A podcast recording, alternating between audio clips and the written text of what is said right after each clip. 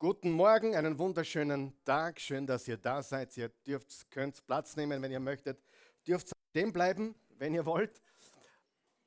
Wir sind inmitten einer Serie von Botschaften, die lautet, die lautet Jesus von Nazareth, wir ermitteln.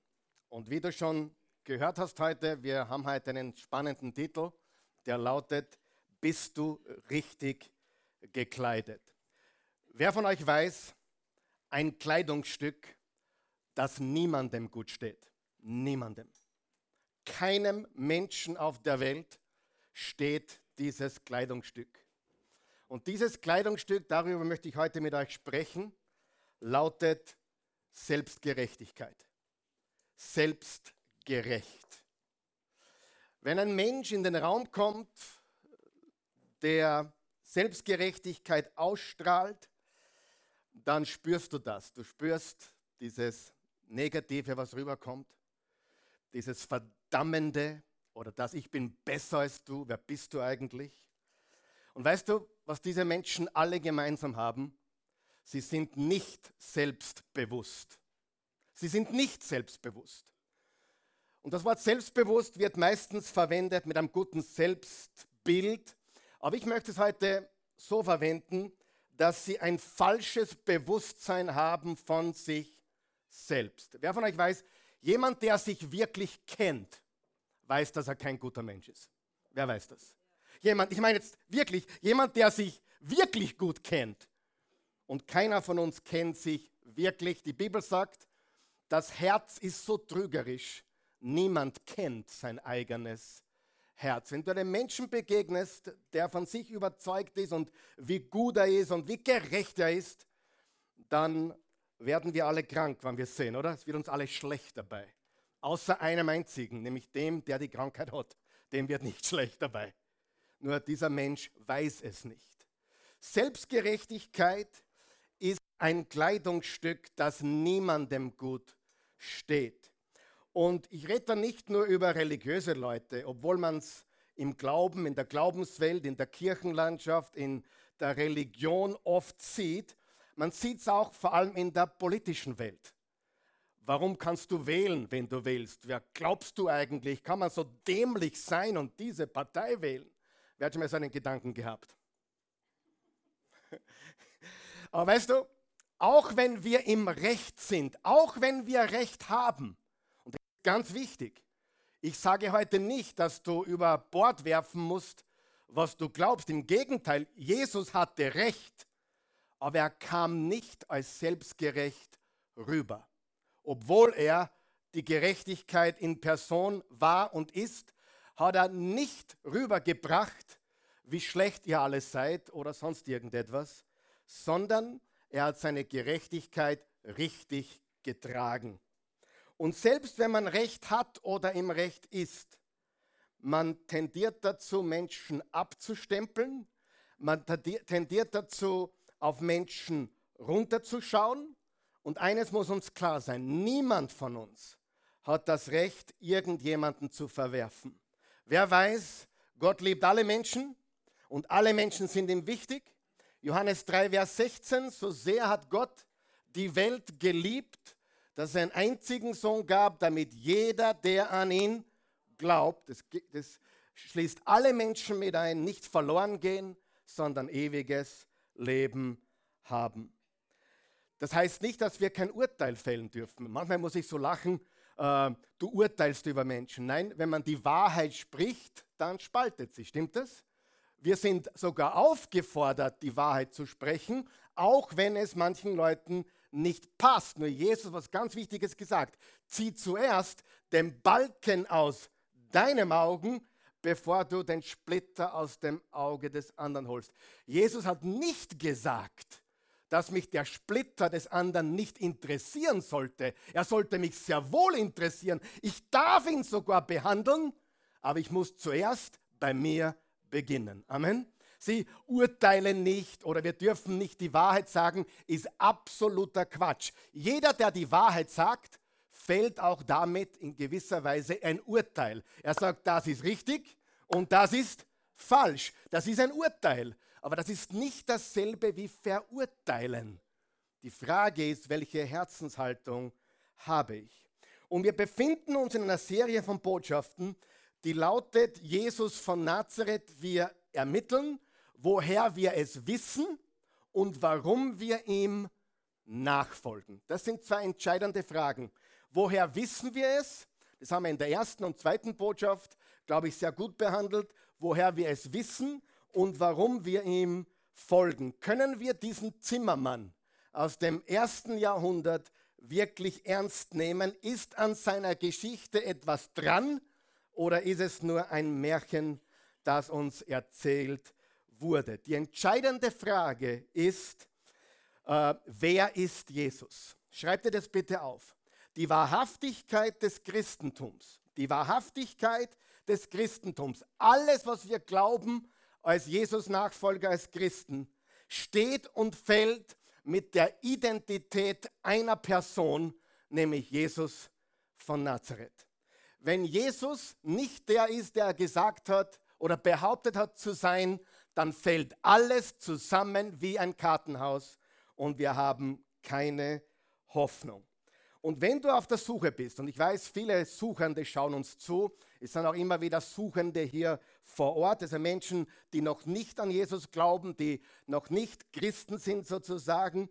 Äh, es gibt auch Christen heutzutage, es ist unglaublich, leider. Und ich glaube, unsere Generation ist schuld daran, weil wir unseren Glauben nicht so weitergegeben haben, wie wir das sollten. Unsere Schulen und Universitäten leisten leider ihren Beitrag. Aber ehrlich, viele junge Menschen beginnen zu zweifeln, was sie als Kinder oder Jugendliche in der Kirche, im Gottesdienst, in der Bibel gelernt haben. Und das ist tragisch.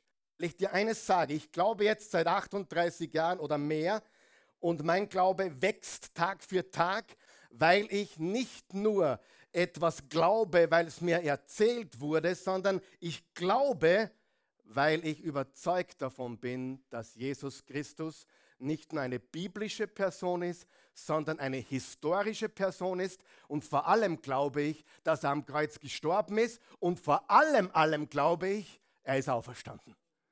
Und hier ist der ganz wichtige Punkt. Ich helfe dir heute wirklich, wenn du mir deine Ohren und deine Augen leist. Hör auf zu fragen, gibt es einen Gott? Da kannst du diskutieren, Länge mal Breite und es gibt gute Bücher, die Gott beweisen, aber ich bin so ehrlich zu euch, es gibt auch Atheisten, die extrem intelligent sind, die Bücher geschrieben haben, um die Existenz Gottes wegzubeweisen. Weißt du das? Du kannst eh alles schreiben, was du schreiben willst. Du findest auf beiden Seiten Argumente. Also ich diskutiere nicht mit jemandem, gibt es einen Gott? Ich diskutiere auch nicht. Und das ist die falsche Frage, ist alles, was in der Bibel steht, wahr? Wenn wir jetzt die Zeit dazu hätten, könnte ich dir versichern und vielleicht dir sogar glaubhaft beweisen, dass das, was in der Bibel steht, alles die Wahrheit ist. Aber die Zeit wir nicht. Aber das sind die falschen Fragen. Es gibt eine Frage, die beantwortet alles. Sag mal alles eine Frage, die beantwortet alles. Oder besser gesagt, eine Antwort, die alles bestätigt. Und das ist die zentrale Frage unseres Glaubens. Gab es eine Auferstehung, ja oder nein? Das ist die Frage. Und wenn ich sage ja, dann brauche ich die Gottfrage nicht mehr fragen, oder? Dann brauche brauch ich nicht diskutieren, gibt es einen Gott oder ist in der Bibel alles wahr, wenn Jesus Christus tatsächlich auferstanden ist. Und wenn Matthäus, Markus, Lukas oder Johannes nur einer der vier die Wahrheit sagen, dann sollte ich besser aufrecht da sitzen und gut zu, zuhören. Denn wenn sie die Wahrheit sagen, dann ist alles, was über Jesus geschrieben wurde, wahr und alles, was er gesagt hat oder was wir in den Evangelien lesen, die Wahrheit. Die Frage ist nicht, gibt es einen Gott? Und die Frage ist auch nicht, ist die Bibel hundertprozentig wahr? Die Frage, die alles entscheidet, ist, ist Jesus auferstanden?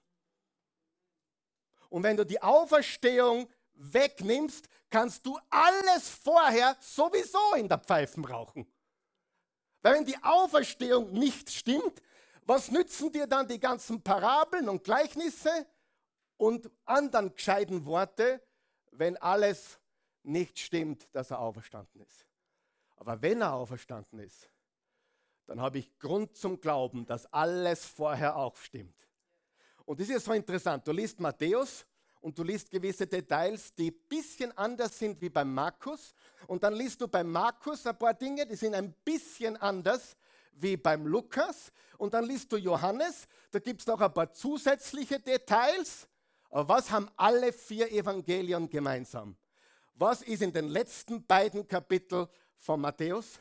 Was ist in den letzten beiden Kapiteln von Markus? Was ist in den letzten beiden Kapiteln von Lukas? Was steht beschrieben im letzten beiden Kapitel von Johannes? Ein Ereignis. Wie heißt das Ereignis? Auferstehung. Freunde, ich glaube, dass die Bibel 100% wahr ist, aber das ist nicht mein Problem. Ich habe sogar kein Problem mit Menschen, die sagen, äh, könnte sein, dass das nicht ganz so ist. Wenn Jesus auferstanden ist, dann haben wir es mit dem wahrhaftigen, lebendigen Messias, dem Christus, zu tun. Und alle Fragen nach Gott und Bibel erübrigen sich. Seid ihr mit mir? Das heißt, die Frage, die jeder beantworten muss, der das Christentum auscheckt oder vielleicht einen Absprung machen möchte, ist die Frage, nicht habe ich alles in der Sonntagsschule richtig gelernt, sondern gab es eine Auferstehung, ja oder nein? Weil wenn es eine Auferstehung gibt, liebe Freunde, dann glauben wir diesem Mann alles andere, was er vorher gesagt hat, oder? Warum? Weil alles, was er gesagt hat, die Wahrheit ist. Die Glaubwürdigkeit, die Wahrhaftigkeit des Christentums fällt und steht, steht und fällt mit einer einzigen Person und sein Name ist Jesus und mit einem einzigen Event. Nicht seinen Lehren, nicht seinen Reden, nicht seinen Unterweisungen, sondern sein, nicht, nicht seiner Kreuzigung. Es wurden tausende Menschen gekreuzigt. Es steht und fällt alles mit einem Ereignis. Ist er auferstanden? Ja oder nein? Und wenn du das einmal verstanden hast, musst du nicht jeden Beistrich in der Bibel hinbiegen, dass er passt. Obwohl ich dir beweisen könnte, dass fast jeder Beistrich passt. Aber das ist nicht meine Mission. Meine Mission ist, dass du verstehst, er ist auferstanden.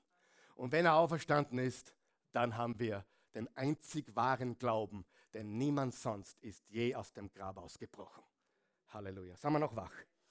Und Lukas, Lukas ist einer der, und den schauen wir uns ja die letzten Wochen an, Lukas ist einer der, die die Geschichte von Jesus, also die historische Geschichte von Jesus dokumentiert hat.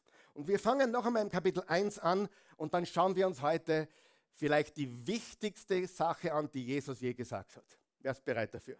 Lukas 1, schon viele haben sich daran gesetzt, einen Bericht über die Ereignisse zu schreiben, die bei uns geschehen sind. Wie viele?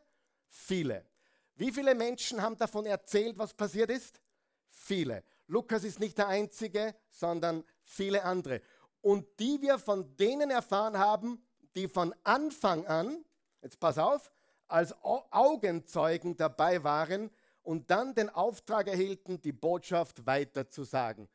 Lukas kannte alle Augenzeugen. Er kannte die Augenzeugen und er hat recherchiert. Und Matthäus war ein Augenzeuge, Johannes war ein Augenzeuge, Lukas war keiner, aber er kannte sie alle. Nun habe auch ich mich dazu entschlossen, allem von Anfang an sorgfältig nachzugehen und es für dich, verehrter Theophilus, der Reihe nach aufzuschreiben. Jetzt pass auf, kannst du dich von der Zuverlässigkeit, unterstreicht dir Zuverlässigkeit, der Dinge überzeugen, in denen du unterwiesen worden bist. Theophilus, an den Lukas schreibt, war ein gläubiger Christ. Aber er hat noch kein Evangelium zum Lesen gehabt, weil die Evangelien noch nicht geschrieben waren. Es alles zuerst mündlich verbreitet, aber noch während die Augenzeugen lebten, haben sie schon aufgeschrieben. Also da vergingen keine 15, 20 Jahre. Es ist alles noch während den Lebzeiten der Augenzeugen dokumentiert worden. Und äh, Lukas sagt, Theophilus, das, was du gehört hast, ist zuverlässig. Du kannst es glauben und ich schreibe jetzt meinen Bericht, damit du sicher sein kannst, dass alles, was dir gesagt wurde, der Wahrheit entspricht. Das halten wir fest. Es ist etwas geschehen. Sagen wir das gemeinsam. Es ist etwas geschehen. Das heißt, die Bibel ist nicht ein Buch, oder sagen wir, der Lukas ist nicht ein Dokument, das sich darauf beruht, was irgendein einziger Mensch gesehen hat. Da musst du zu den Mormonen gehen. Die Mormonen haben ein Buch, das wurde verfasst, weil ein 17-Jähriger behauptet hat, er hat was gesehen. Der Koran, der Koran dasselbe. Der Koran wurde geschrieben, weil ein Mann behauptet hat, er hatte eine Vision. Ich weiß nicht, wie es dir geht, das ist mir ein bisschen zu dünn. Amen. Sind wir noch da? Das ist mir ein bisschen zu dünn. Über 900 Menschen haben Jesus nach der Kreuzigung und nach der Auferstehung lebendig gesehen. Über 900. Sie berichten nicht über irgendeine schräge Vision. Ein Engel ist mir erschienen und eine goldene Truhe und da habe ich hineingeschaut und da war plötzlich ein Buch drinnen. Nein, Sie haben etwas gesehen mit eigenen Augen. Er ist gestorben, er war tot, ihm wurde die Lanze in die Seite gestoßen, Blut und Wasser kam heraus, er war mausetot, wurde ins Grab gelegt, er war nicht bewusstlos, er war tot, er kam am dritten Tage heraus, er lebt und niemand sonst hat das je getan. Und das ist der Grund, warum wir glauben. Nicht, weil es in der Bibel steht, sondern weil es Geschichte ist. Amen. Das ist der Grund. Und es gibt ja ungefähr 25 sogenannte heilige Bücher. Koran ist einer, Mormonenbuch ist eines und die Bibel ist auch eines dieser 25. Das Buddha-Buch ist auch eins. Äh, ja, ich weiß nicht, wie das heißt. Auf jeden Fall aber das sind alles tote Menschen, die das geschrieben haben. Also sie, waren, sie haben gelebt, als sie es geschrieben haben, sind alle gestorben. Zu diesen Gräbern wird gepilgert. Du kannst auch zum Grab Jesu pilgern heute, nur es ist kein Leichnam dort. Er ist auferstanden. Es gibt kein anderes äh, Buch, das uns diese Geschichte gibt. Er lebt. So, und das ist so unendlich wichtig, weil wie oft diskutiere ich mit Leuten. Na, was ist, wenn der Satz in der Bibel falsch überliefert wurde? Mittlerweile sage ich, na und? Und dann kam jemand zu mir, du, ich habe einen Fehler entdeckt. Sag ich, was ist denn der Fehler? Was ist denn der Fehler? Naja, äh, der, der, der, der, Matthäus schreibt, oder umgekehrt, der Matthäus schreibt, beide Räuber haben ihn beschimpft. Beide. Eines der beiden sagt, beide haben ihn beschimpft. Aber im anderen steht, einer hat geschimpft und dann gesagt, weißt du nicht, wer das ist? Denk an mich, vergiss mich nicht, das ist der Herr. Und er sagt, noch heute wirst du mit mir im Paradies sein. Ich habe einen Fehler entdeckt. Naja, in die sechs Stunden am Kreuz kann viel passiert sein. Weißt du, was die Wahrheit ist? Beides stimmt. Beides stimmt. Beide haben geschimpft. Irgendwann einmal ist einer draufgekommen mit dem stimmt was nicht. Und hat sich am Kreuz zu Jesus bekehrt. Und Jesus sagt jetzt ihm heute noch, wirst du mir im Paradies sein. Beide stimmt, das ist kein Fehler. Und es gibt lauter so Sachen in der Bibel, wo andere, ich habe ja schon mal gesagt, du kannst den Großglocken auf vier Seiten hochgehen. Norden, Süden, Osten, Westen, wahrscheinlich auch noch Nordwesten, Nordsüden. nein, Nord-Süden gibt es nicht. Äh, Nordosten. Wollte nur schauen, ob es wach seid. Ja. Auf jeden Fall, und jeder erzählt eine andere Geschichte. Jeder erzählt die Wahrheit, hat nur eine andere Perspektive, aber alle vier Evangelien führen auf den Gipfel und der Gipfel in jedem der Evangelien, inklusive der Paulusbriefe, der Petrusbriefe, der Offenbarung und der Johannesbriefe, alle reden von einem Event. Und das ist die Auferstehung. Was will ich diskutieren mit irgendjemandem, ob da alles drin stimmt? Ehrlich gesagt, ich glaube ja, aber ist mir eigentlich Schnurze, weil wenn er auferstanden ist, dann habe ich ewiges Leben. Halleluja. Und dann ist alles, was er gesagt hat, wahr. Amen. Halleluja. Also fassen wir zusammen, liebe Gemeinde. Es, etwas ist geschehen. Gott hat etwas getan. Gott sei Dank nicht nur gesagt, so wie es in den meisten Religionen ist, irgendjemand will was gesehen haben, einen Reiter auf einem Pferd, der durch den Himmel geflogen ist, oder einen Enkel, keine Ahnung was. Sie haben alle komischen Visionen. Die Schreiber der Bibel haben keine komischen Visionen. Die Schreiber der Bibel haben etwas gesehen. Sie haben was erlebt. Und sie berichten, da ist etwas passiert. Sagen wir das gemeinsam. Es ist etwas passiert. Und das, was passiert ist, ist so groß, so gewaltig, die ganze Welt muss es hören. Und es ist für alle Menschen, es ist für alle Generationen, es ist für alle Zeiten. Und Lukas dokumentiert den Tod, die Grablegung, die Auferstehung Jesus, so wie alle anderen Apostel und seine einmaligen, einzigartigen, lebensverändernden, hoffnungsspendenden Reden und Unterweisungen. Alles, was er gesagt hat, hat den Menschen aufgerichtet. Und Lukas sagt noch etwas. Jesus behauptete zu wissen, wie Gott ist. Wer mich gesehen hat, hat den Vater gesehen, hat Johannes geschrieben in Johannes 14. Und Lukas sagt es an mehreren Stellen. Ich behaupte, dass Jesus gesagt hat, dass er behauptet, ich weiß, wie Gott ist. Und genau um uns zu zeigen, wie Gott ist, gibt es ein ganzes Kapitel in der Bibel. Es ist im Lukas-Evangelium. Und die Bibelkenner unter uns müssen jetzt schon die Zahl rausschreien, welches Kapitel das es ist. Lukas hat 24 Kapitel und das Kapitel 15, das ganze Kapitel, erzählt uns Jesus, wie Gott ist. Drei Gleichnisse, ein einziger Punkt. Der wichtigste Punkt, den Jesus durch alles, was er gesagt und getan hat, vermitteln wollte. Alles, was er gesagt hat und getan hat, wollte er eines vermitteln.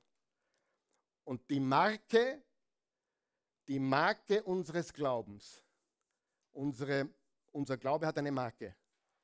Ja, manche tragen Hugo Boss, manche tragen, keine Ahnung, Lacoste, ich trage Low Cost.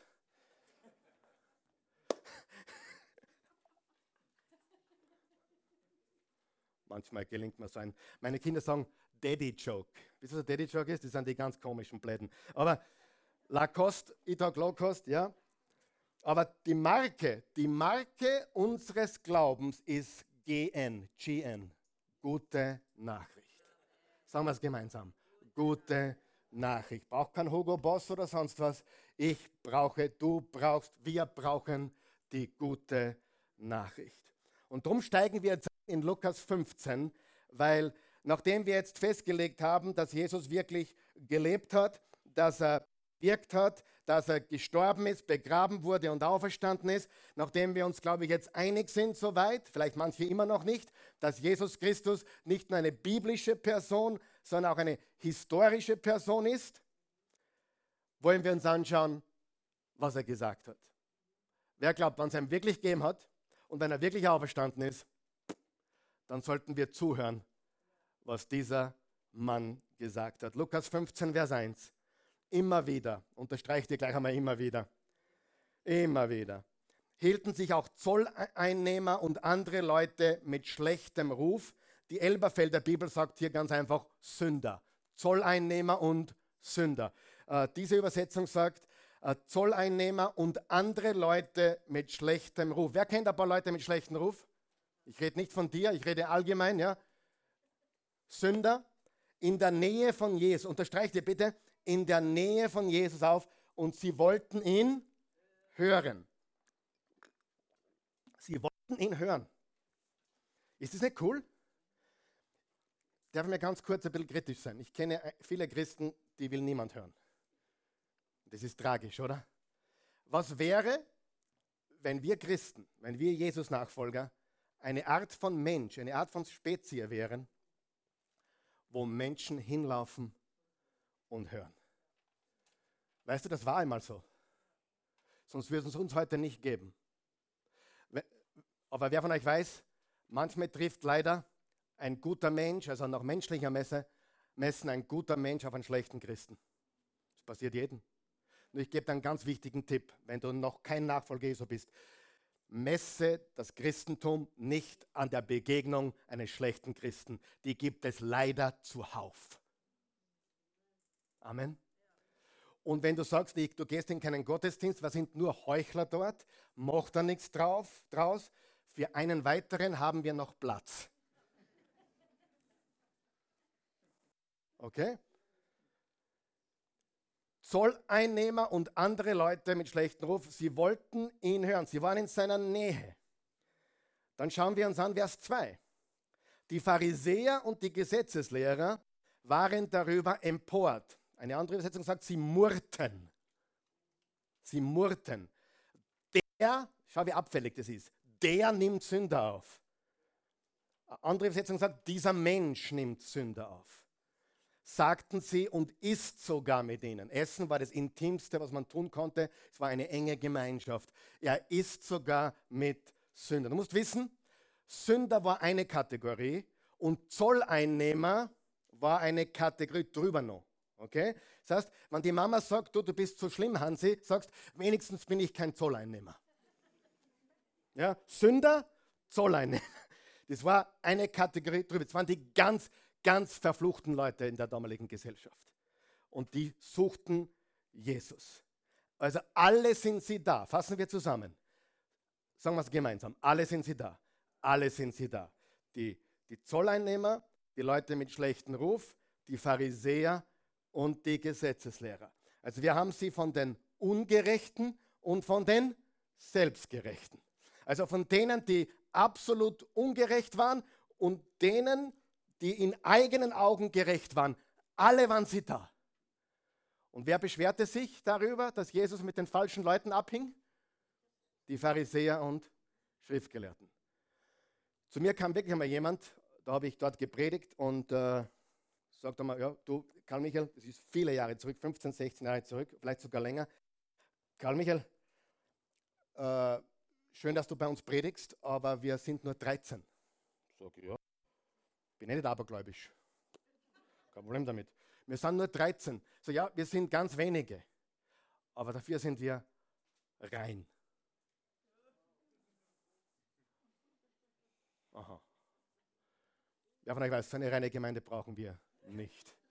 Wir sind da, dass Sünder, Sünder kommen und hören. Jesus gesagt, komm und sieh. Und du sagst jetzt, gibt es das wirklich? Ja, das gibt es leider wirklich so viele die glauben, unsere Gemeinde ist zwar klein und fein und rein. Da ist gar nichts, da ist zwar klein, aber die bleibt klein und fein und rein ist was ganz anderes. Ja?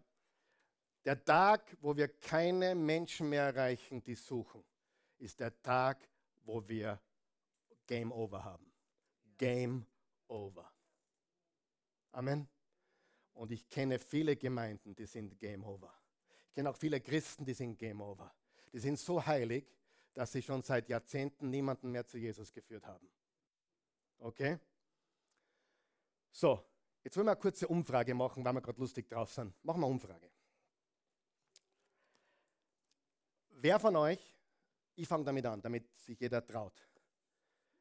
Wer von euch würde sich eher zu denen zählen, die eher tendenziell, ja, tendieren zur Selbstgerechtigkeit. Noch nicht aufzeigen.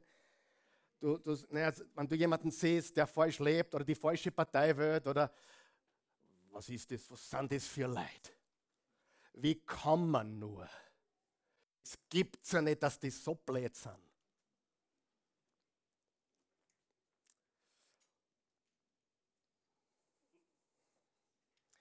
An einem schlechten Tag ist das meine Tendenz.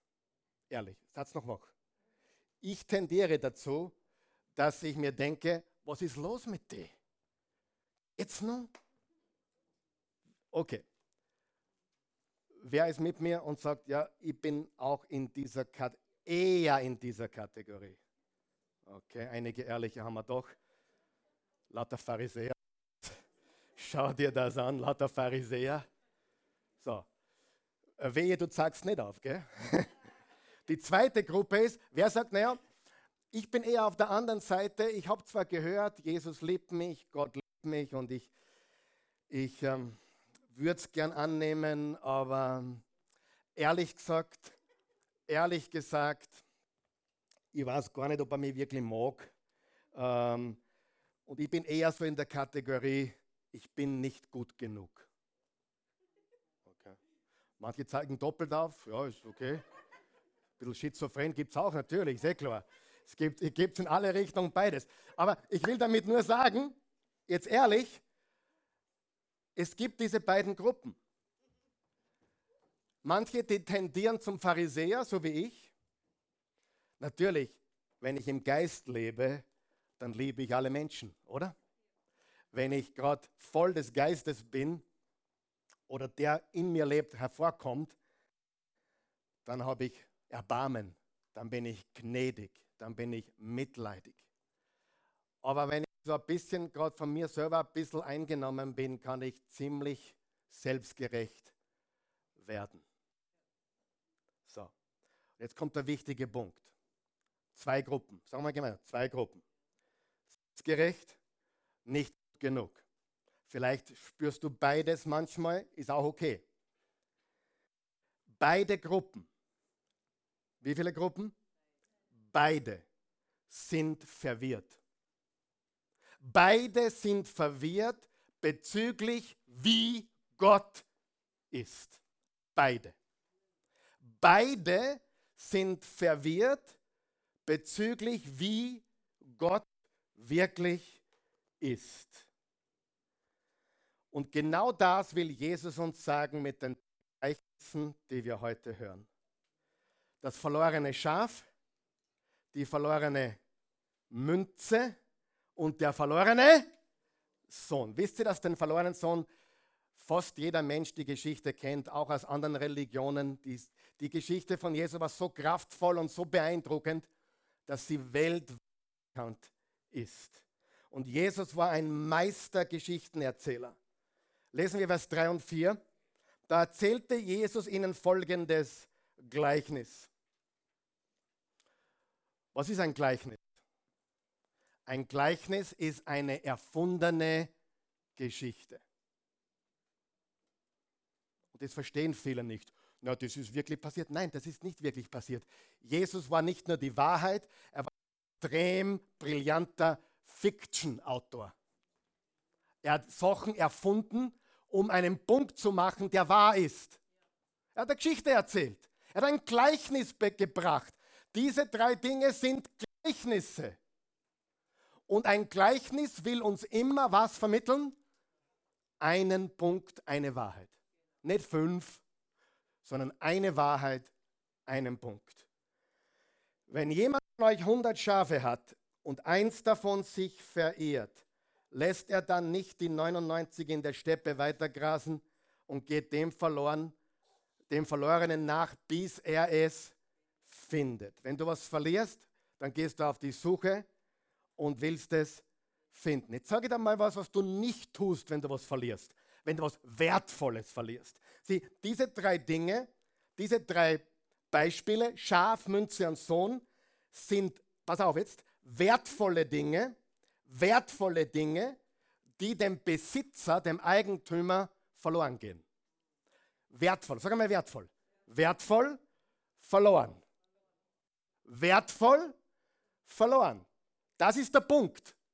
Und wenn du weißt, was damit gesagt sein soll, ist, wir Menschen sind wertvoll, aber ohne Jesus Christus sind wir verloren. Das ist der Punkt. Danke fürs Kommen. Bis zum nächsten Sonntag. Na, machen wir noch weiter, oder? Wenn du was verlierst, was wertvoll ist, ich garantiere dir, du tröstest dich nicht mit dem, was nicht verloren gegangen ist. Ich gebe da ein Beispiel, weil wir verstehen Schafe nicht. Du denkst, ja, 100 Schafe, wenn eins fällt, ist eh wurscht. Äh, weil du die Kultur nicht kennst und weil du Schafe nicht verstehst und weil du Hirten nicht verstehst. Aber übersetzen wir das in die heutige Zeit. Handy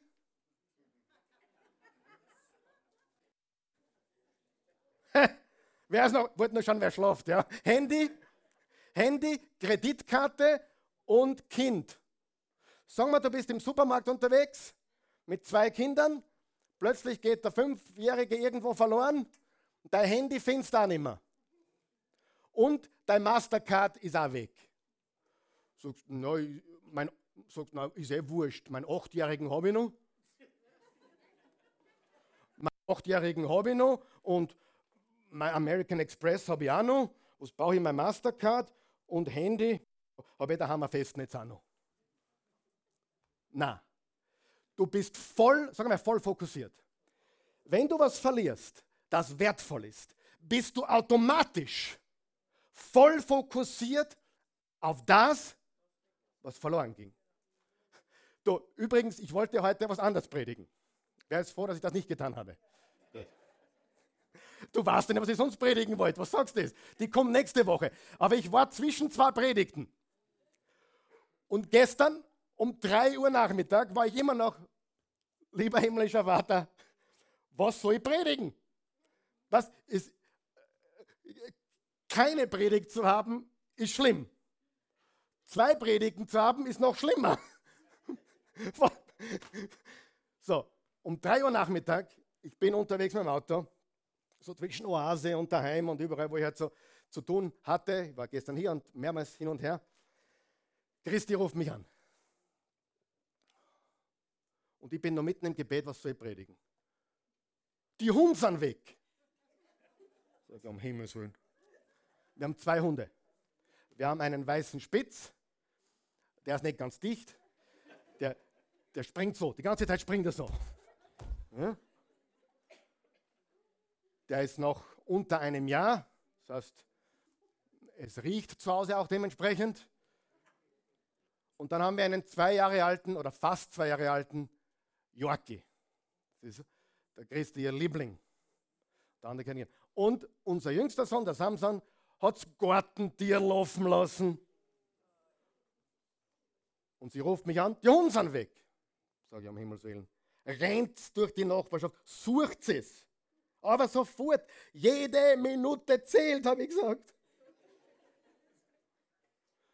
Und dann kam die super Idee vom Raphael, äh, postet was in Mödling, verlorene Hunde, keine Ahnung was, da gibt es also. Und wir, also mir gedacht, die sind weg, vielleicht hat jemand gestohlen, weil die gängen nicht aus. Waren bereits in der Facebook-Gruppe Fotos. 500 Meter entfernt gibt es einen Spielplatz, da haben sie sich vergnügt. Dann plötzlich oben beim Friedhof in Mödling, das ist ein Kilometer weg, da waren sie unterwegs und gesichtet. Die Christi hat eingepostet, drei Minuten später hat die Polizei schon angerufen, wir haben ihre Hunde gefunden. Sage himmlischer Vater, danke, jetzt weiß ich, was ich predigen muss. Wirklich wahr. So war das. So kommen Predigten zustande. Aber in dem Moment, es war circa eine halbe Stunde Ungewissheit, wirklich ungefähr eine halbe Stunde Ungewissheit, und ich habe schon viel verloren im Leben. Und vor 15 Jahren habe ich Sprüche geklopft wie, wir sind keine Hundefamilie. Wenn du mir vor 15 Jahren gesagt hättest, Karl Michael, ihr werdet einen Hund haben, geschweige denn zwei, hätte ich gesagt, du dickst nicht richtig. Hunde gehören nicht in dieses Haus. Ihr könnt alle meine Kinder fragen, es gibt niemanden, sein Herz in dieser halben Stunde so gebrochen war wie meins. Und ich habe mich nicht getröstet. Na Gott sei Dank habe ich eh sechs Kinder. Nein, mein ganzer Fokus, wo ging mein ganzer Fokus hin? Auf das Verlorene. Voll. Meine ganze Energie, meine ganzen Gefühle, meine ganze Liebe war nur fokussiert auf was? Auf diese beiden verlorenen Hunde. Amen. Also erzähl mir nicht, äh, tröste dich mit dem, was übrig ist. Das ist ein Blödsinn. Du verstehst das Leben nicht. Es ist so, dass wenn wir was verlieren, dann sind wir fokussiert auf das, was verloren gegangen ist. Du kannst 15 Kinder haben. Wenn eins stirbt, kannst du nie und nimmer verstehen, oh, du hast ja nur 15 Kinder. Nein, nein. Das Verlorene ist das, wo deine ganze Liebe, deine ganze Energie hingeht. Amen. Und dann sind die Hunde wieder da, die Polizei ist gefahren, die Polizei hat die, die Hunde im Auto gehabt, die waren auch ganz begeistert, die waren die, die besten Hunde, die es je gegeben hat. Ja. Wo, was, was haben sie schon gekriegt? Gelacht haben die Polizisten mit uns. Und dann habe ich gesagt, Christi, jetzt, war, jetzt weiß ich, was ich predigen muss und das ist der schönste, einer der schönsten Tage meines Lebens. Das Verlorene habe ich wieder gefunden. So. Lesen wir weiter. Und wenn er es gefunden hat, trägt er es voller Freude, unterstreicht er voller Freude auf seinen Schultern nach Hause.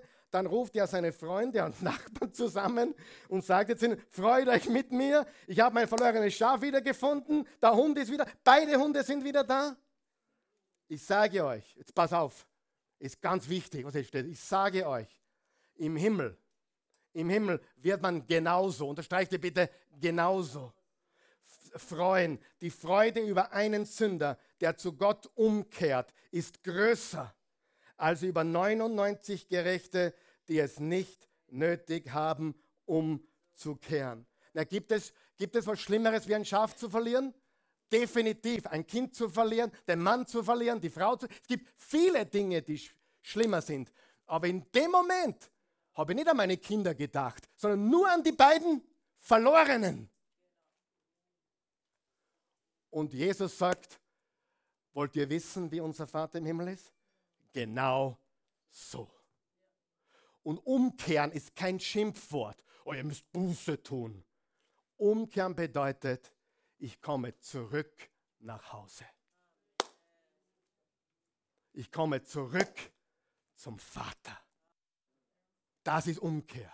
Wenn du Umkehr richtig verstehst, ist, es war verloren, jetzt ist es gefunden und wir sind wieder daheim. Und jetzt passiert was ganz Außergewöhnliches in der nächsten Parabel. Jesus sagt, okay, habt ihr das verstanden? Ja, keine Ahnung, vielleicht. Vers 8. Oder, unterstreicht ihr oder. Also das nächste Gleichnis. Oder wenn eine Frau, stopp, stopp, stopp, stopp, stopp. Habt ihr das gelesen, was da steht? Oder wenn eine Frau, das versteht kein deutschsprachiger oder englischsprachiger Mensch, was Jesus hier sagt. Das versteht niemand. Ich erkläre es euch, okay? Was Jesus hier sagt, ist unvorstellbar. Die Frau war nichts. Die Frau in der Kultur von Gleichberechtigung weit entfernt. Wir kennen es heute vielleicht vom Hörensagen aus irgendwelchen fernen Ländern, wo wir hören, dass die Frau, keine Ahnung, nicht mehr Auto fahren darf. Geschweige denn im Gericht aussagen. Wir hören davon, oder? In der damaligen Zeit zu sagen, wenn eine Frau, und dann macht er die Frau sogar zur Heldin der Geschichte, quasi symbolisch stellvertretend für die Gottfigur, Gott. Sieh, der, der Hirte, der die Schafe verliert, ist Gott. Im, Im Gleichnis. Die Frau, die die Münze verliert, ist Gott. Der Vater, der den Sohn verliert, ist Gott. In der Geschichte, im Gleichnis. Und hier macht er die Frau zur Heldin. Undenkbar. Unmöglich. In der damaligen Gesellschaft. Versteht sie noch? Satz noch wach. So, liebe Feministen und Feministinnen, wir reden oft darüber und ich rede heute wieder darüber. Wenn eine Frau, und ich, und ich, heute, ich halte die Frauen für gescheiter wie die meisten Männer, ehrlich, aber wenn eine Frau nur verstehen würde, was Jesus hier tut, würdest du einen Autoaufkleber kaufen, auf der Auto picken und da steht drauf, I love Jesus. Was Jesus mit Sklaven gemacht hat, wie er Sklaven dargestellt hat, wie er Kinder gehoben hat und was er mit Frauen gemacht hat. Auch das hat sonst niemand getan. Egal, was du glaubst oder welcher Religion du gehörst oder ob du atheistisch bist, völlig egal. Du hast Jesus zu verdanken, dass du als Frau heute gleichberechtigt bist wie der Mann. Und ich habe sogar Atheisten gelesen, die sagen, dass das Christentum im Allgemeinen für die Werte unserer heutigen Zeit verantwortlich ist. Ohne Christentum, vergiss einmal die Auferstehung, vergiss sie mal nur kurz, aber ohne den Lehren Jesu wäre unsere Welt in einer ganz anderen Situation. Amen. Das Christentum, weißt du, das muss man unterscheiden. Äh, jemand, der zum Christentum hält, ist noch lange kein Christ oder Jesus-Nachfolger. Du kannst die Lehren Jesu kennen, aber ihn persönlich nicht. Es geht ihm nicht um dein Verhalten und dein Tun, es geht ihm um deine Beziehung zu ihm. Das werden wir gleich sehen. Aber jede Frau, die das versteht, die das liest, müsste sagen, wir werden jetzt ein paar Aufkleber bestellen. I love Jesus. Also an jede Frau aufpicken und jeder Mann auch. Weil wo wären wir ohne die Frauen, oder? Wenn eine Frau, Jesus sagt, alle sind im Bilde Gottes geschaffen. Sklaven, Kinder, Samariter, Russen, alle. Sei nicht böse auf irgendwelche Leid, die sind in einem System gefangen. Die Ukrainer sind nicht besser wie die Russen und vice versa und die Österreicher sind um nichts besser. Wir sind alle verloren.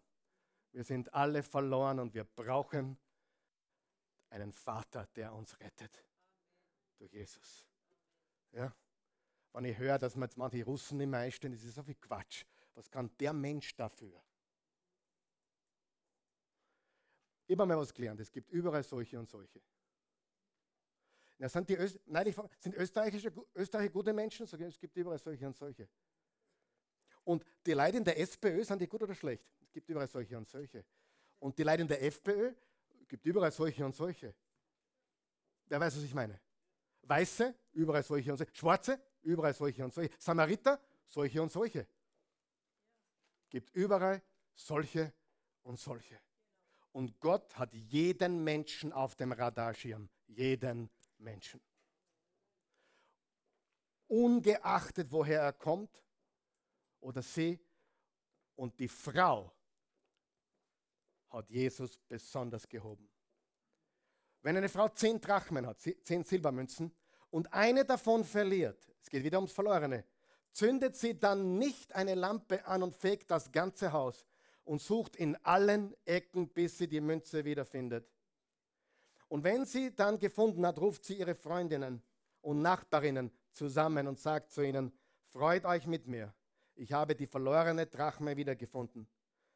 Pass auf in Vers 10, ich sage euch, genauso, unterstreicht ihr genauso, genauso freuen sich die Engel Gottes über einen Sünder, der umkehrt zu Gott, der nach Hause kommt. Der nach Hause kommt.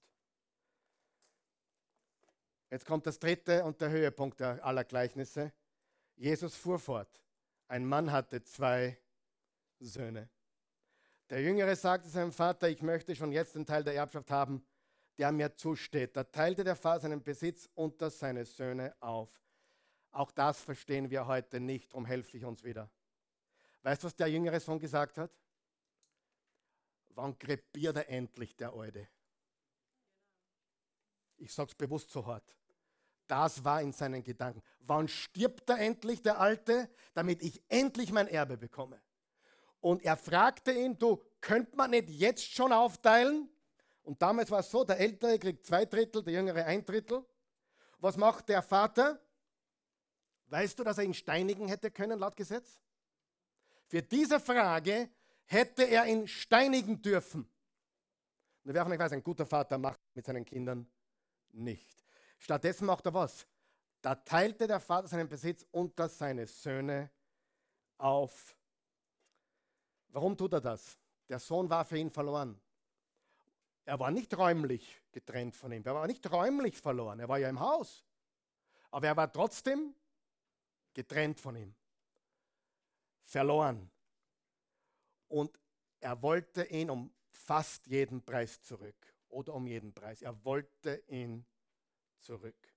Wenige Tage später hatte der Jüngere seinen ganzen Anteil zu Geld gemacht und reiste in ein fernes Land. Dort lebte er in Saus und Braus und vergeudete sein ganzes Vermögen. Als er alles ausgegeben hatte, brach in jenem Land eine große Hungersnot aus. Und es ging ihm schlecht. So Untertreibung. Da ging er zu einem Bürger jenes Landes und drängte sich ihm auf. Der schickte ihn zum Schweinehütten aufs Feld.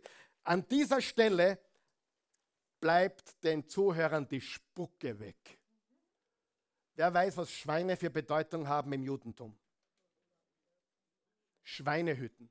Das war das Schlimmste und Dreckigste, was es gibt. Das Unreinste. Gern hätte er seinen Hunger mit den Schoten für die Schweine gestillt. Aber er bekam nichts davon. Darf ich dich fragen, wer war schon mal so weit unten? Oder willst du es darauf ankommen lassen, so weit unten zu sein? Aber er bekam nichts davon. Vers 17 ist mein Lieblingsvers.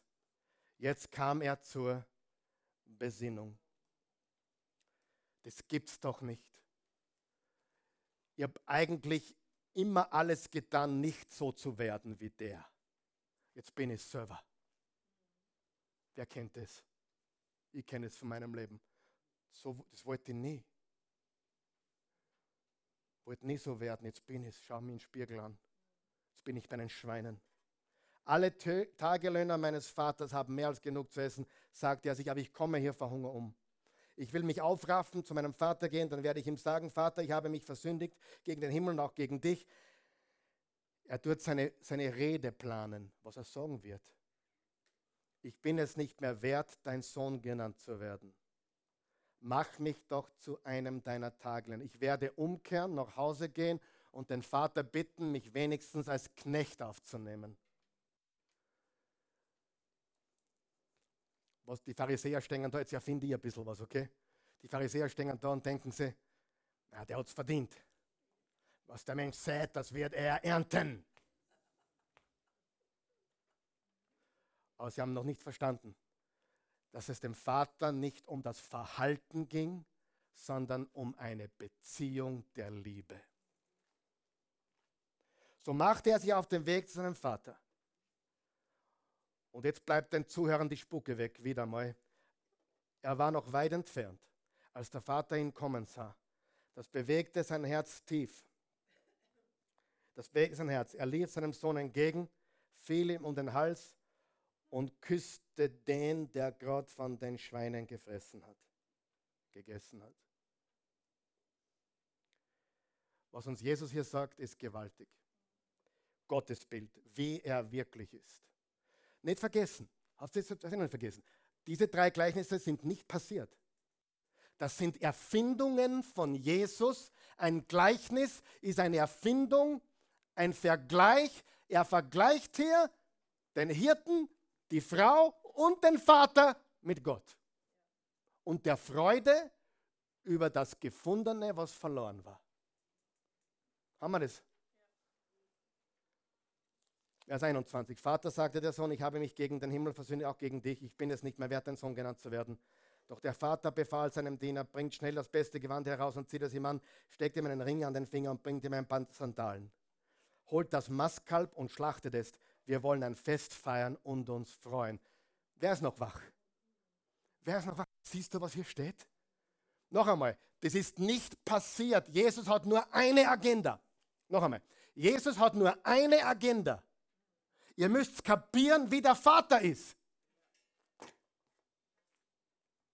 Ich will nur einen Punkt vermitteln. Und darum heißt das, das Gleichnis in meiner Sprache nicht der verlorene Sohn, sondern eigentlich die Geschichte müsste lauten, der liebende Vater. Der verlorene Sohn ist ein falscher Begriff für dieses Gleichnis. Es ist viel mehr der liebende Vater, weil ich sage Geheimnis, nicht weiter sagen, gell? Beide waren verloren. Der selbstgerechte Heini, der daheim ist, war auch verloren. Wer kennt ein paar verlorene Selbstgerechte? Oh, ich bin ja so brav und die ganze Zeit war ich bei dir und ich habe noch nie mir, ich habe mir noch nie was zu Schulden kommen lassen. Wer weiß, die Selbstgerechtigkeit ist die oberste Verlorenheit. Versteht ihr das? Was sagt er? Wir wollen feiern. Frage, was feiert man? was am wichtig ist. Richtig? Die Christi macht die besten Geburtstagsfeiern ever. Die Kinder kennen es, meine, sie schätzen es vielleicht nicht mehr so, aber na, tun sie sicher nicht. Die Christi liebt zu beschenken, Geburtstage zu feiern mit den Kindern. Warum? Weil die Kinder ihr wichtig sind, oder? Was feiert man? Wir haben gestern, wie die Polizei die Hunde gebracht hat, haben wir getanzt. Wir haben wirklich, ich habe gesagt, Halleluja. Und normalerweise bin ich nicht so ganz so freundlich zur Polizei, aber ich war extrem liebevoll zur Polizei gestern. Normalerweise kommen es mir nicht so angenehm. Gestern war es ein Freudenfest. Was feiert man? Man feiert, was einem wertvoll und wichtig ist. Wertvoll, verloren, wiedergefunden.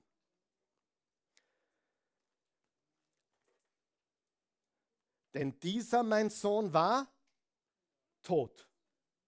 Er war was? Tot. War er wirklich tot? Er war getrennt. Was ist Tod wirklich? Trennung von Gott. Die Trennung von Gott ist tot. Nicht, wenn ich heu, lebe weiter. Na, ich lebe nicht weiter. Ich habe nie aufgehört zum Leben. Wenn es mir jetzt beim, das war ein schöner Tod übrigens, wenn's mir jetzt, aber nicht heute, aber wenn es mir jetzt, wenn es mir jetzt umhauen würde, habe ich nie aufgehört zu leben, ich ziehe um. Oder auf Österreichisch übersiedle. Nur das verstehen die Deutschen nicht. Sie verstehen auch Polster nicht, außer den Toni. Sie sagen Kissen dazu. Es ist ein Kissen. Ich habe wirklich einmal einen Vortrag gehalten in Deutschland, ständig von meinem Polster geredet. Und die haben immer geglaubt, keine Ahnung, der spielt beim FC Köln oder Mönchengladbach. wirklich, das war wirklich so. Na, sie verstehen es mittlerweile. Mittlerweile verstehen ja wir sie ein bisschen besser und umgekehrt auch so. Aber es ist manchmal wirklich ein Problem. Kommt darauf an, welche Region man ist. Wo war ich jetzt? Er war tot und ist ins Leben zurückgekehrt. Hast du gemerkt, es steht nicht da. Er war böse und ist wieder brav geworden.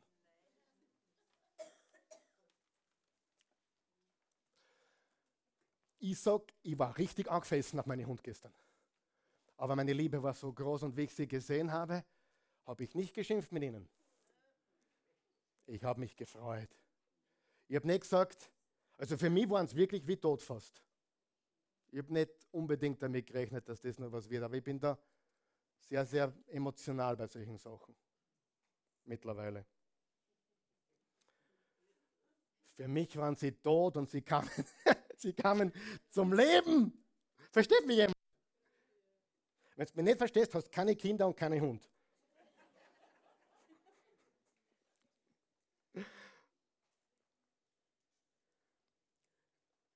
Was wäre, wenn wir aufhören würden?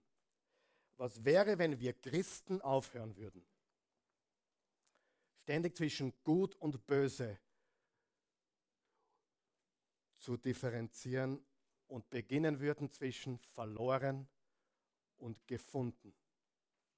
Wie würde es uns gehen im Umgang der Menschen, wenn wir sehen würden, der ist verloren?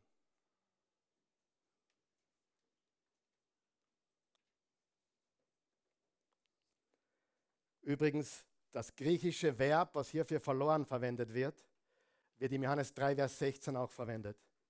Denn so sehr hat Gott die Welt geliebt, dass es einen einzigen Sohn gab, damit jeder, der an ihn glaubt, nicht verloren geht, sondern ewiges Leben hat. Was tut Gott mit Verlorenen? Er liebt sie. Was gut tut Gott mit Verlorenen? Er sucht sie. Und wenn du da bist und du bist auf der Suche und du weißt, dass du verloren bist, es ist kein Zufall, dass du das heute hörst. Gott ruft dich. Ich frage mich oft, warum kommen manche, warum, warum kommen manche in eine Situation, wo sie von Jesus hören und manche haben noch nie von ihm gehört? Ich glaube, dass Gott weiß, wenn jemand bereit ist und ich glaube auch, dass Gott Türen öffnet. Und du solltest dich glücklich schätzen, heute diese Worte zu hören. Nicht, weil sie von mir sind, sondern weil sie von Jesus sind.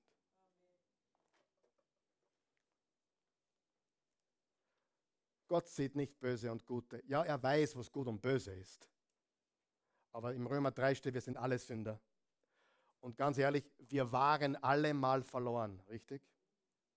Alle. Und leider sind manche, die jetzt bei Jesus sind, so wie der ältere Sohn geworden. Unausstehliche, abstößige Christen, die mehr auf ihre Rechte pochen und was sie als richtig machen, als die Verlorenen zu leben. Ihr noch Zeit, ein paar Minuten? Ist euch schon langweilig? Gut. Der ältere Sohn, Vers 25, war noch auf dem Feld. Der war brav, der hat gearbeitet. So ein braver. Also ich war nicht immer brav, aber jetzt komme ich mir schon irgendwie brav vor. Ich muss ich ganz ehrlich sagen, ich bin jeden Sonntag da, gebe mein Bestes. Ob ich jetzt dafür ja, Lob ernte oder mache mir auch Kritik oder ob es allen recht, ich bin, Gott, ich bin brav. Warum passieren mir aber auch schlechte Dinge? Als er zurückkam, hörte er schon von weitem Musik und Reigentanz. Pah. Ich glaube, der hat so Kabel gekriegt. Weißt du, was ich meine? Er rief einen Diener. Herr Sohn erkundigte sich, was das sei. Was ist denn das? Dein Bruder, äh, was ist denn das? Ich habe eine gute und schlechte Nachricht. Und rein zufällig ist die gute und die schlechte Nachricht dieselbe Nachricht. Dein Bruder ist zurückgekommen, sagte dieser. Und dein Vater hat das gemästete Kalb schlachten lassen, weil er ihn gesund wieder hat. Da wurde der ältere Sohn zornig und wollte nicht hineingehen. Sein Vater kam heraus und redete ihm zu. Und die Pharisäer wissen jetzt ganz genau, der redet von uns. Er hängt mit den Sündern ab und den Zöllnern ab und, und, und rettet sie und vergibt ihnen. Und der weiß nicht einmal, wenn der von Gott wäre, der würde wissen, was das für dreckige Leute sind. Sein Vater kam heraus und redete ihm zu. Hey, ja, dein Bruder ist wieder da. Doch er hielt seinem Vater vor, so viele Jahre habe ich wie ein Sklave für dich geschuftet und mich nie deinen Anordnungen widersetzt. Aber mir hast du nie auch nur einen Ziegenbock gegeben. Der hat, glaube ich, überhaupt keinen Bock gehabt mehr. Dass ich mit meiner mit meinen Freunden hätte feiern können. Und nun kommt der da. Habt ihr das gelesen? Nun kommt der da zurück. Dein Sohn, nicht mein Bruder, dein Sohn, der dein Geld mit Huren und durchgebracht hat. Ich hoffe, die Mama kommt nicht drauf. Und du schlachtest ihm gleich das Mastkalb. Aber Kind, sagte der Vater zu ihm, du bist doch immer bei mir. Und alles, was mir gehört, gehört auch dir. Die nächsten fünf Worte sind gigantisch. Jetzt mussten wir doch feiern. Sagen wir es gemeinsam. Jetzt mussten wir doch feiern und uns freuen, denn dein Bruder war tot und ist ins Leben zurückgekommen. Er war verloren und wiedergefunden. Da steht nichts von brav oder anständig. Es spricht von Tod ins Leben, verloren, wiedergefunden. Diese drei ähm, Gleichnisse vermitteln uns wie viele Punkte? Einen. Du brauchst nur einen Punkt verstehen. Der Vater freut sich, wenn ein Verlorener nach Hause kommt. Mehr als jemand, der sein Schaf verliert und wiederfindet, mehr als jemand, der seine Münzen verliert und wiederfindet, mehr als jemand, der seinen eigenen Sohn wieder hat, mehr als jemand, der seinen Hund wiederkriegt. Er freut sich, er liebt Sünder. Er liebt Sünder.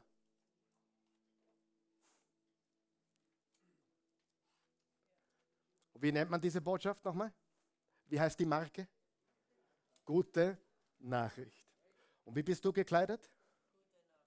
Bist du auch mit, mit Selbstgerechtigkeit gekleidet oder bist du mit gute Nachricht gekleidet? Beides geht nicht. Das gesetzliche, selbstgerechte, wir haben Recht, Christentum ist keine gute Nachricht. Es stößt Menschen ab und vielleicht finden sie deswegen Jesus nie. Warum weiß ich das? Das erzähle ich heute nicht. Ich habe viel gesehen und auch selber leider dazu beigetragen. Aber lass uns gute Nachricht sein für die Menschen. Halleluja. Lass uns aufstehen, bitte. Herr Jesus, wir loben preisen dich und wir danken dir für diese drei wunderbaren Gleichnisse, die du uns gegeben hast. Und obwohl es 32 Verse sind, hast du nur einen einzigen Punkt für uns, den du uns verstehen machen willst. Denn du willst, dass wir verstehen, wie der Vater ist. Du kamst, um uns den Vater zu zeigen. Du kamst, um uns zu zeigen, wie Gott ist. Mehr kann man da, glaube ich, nicht dazu sagen.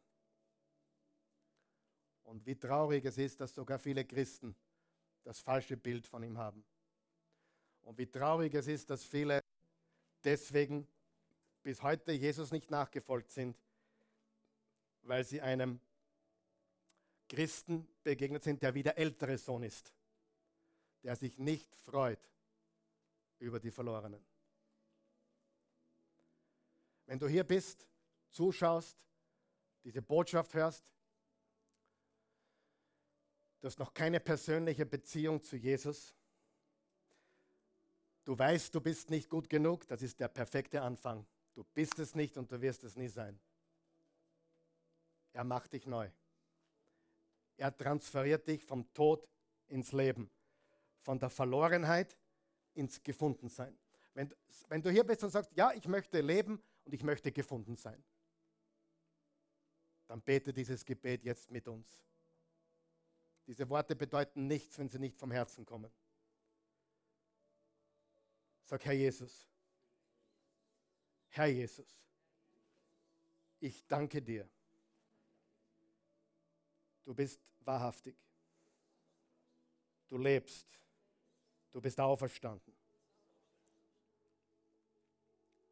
Du bist für mich am Kreuz gestorben, hast meine Schuld getilgt, für meine Sünden bezahlt. Bitte mach mich neu. Ich bin tot, aber jetzt komme ich zum Leben. Ich trete jetzt hinüber zu dir. Ich kehre um. Ich komme nach Hause. Du freust dich.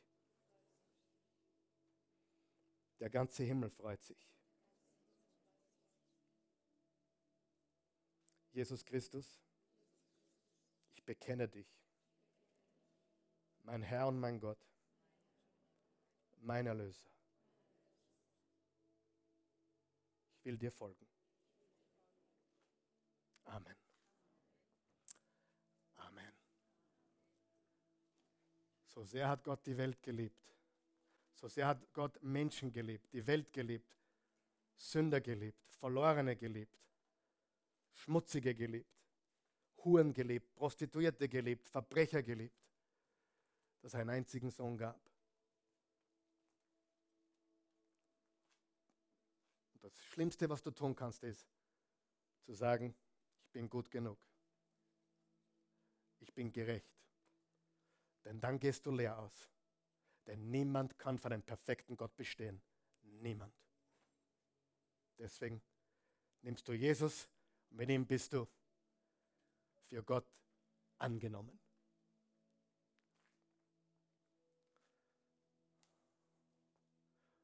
Ich möchte dich auffordern, Jesus zu folgen.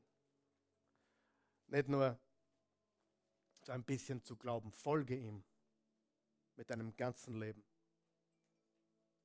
Er will nicht nur, dass du ihm glaubst, er will, dass du in seine Fußstapfen tretest. Und so wie er die gute Nachricht verbreitest und Menschen zu dir kommen, um die gute Nachricht zu hören. Am Arbeitsplatz. Menschen wissen, wenn sie wissen wollen, wie Gott ist, dann müssen sie zum Eugen gehen, zu Joanna gehen, zum Franz gehen, zum Michael gehen, zum Mark gehen, zum Edi gehen, weil der weiß, wie Gott ist. Warum weiß er, wie Gott ist?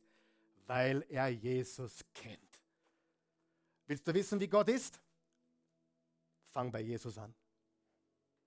Wer mich gesehen hat, hat den Vater gesehen.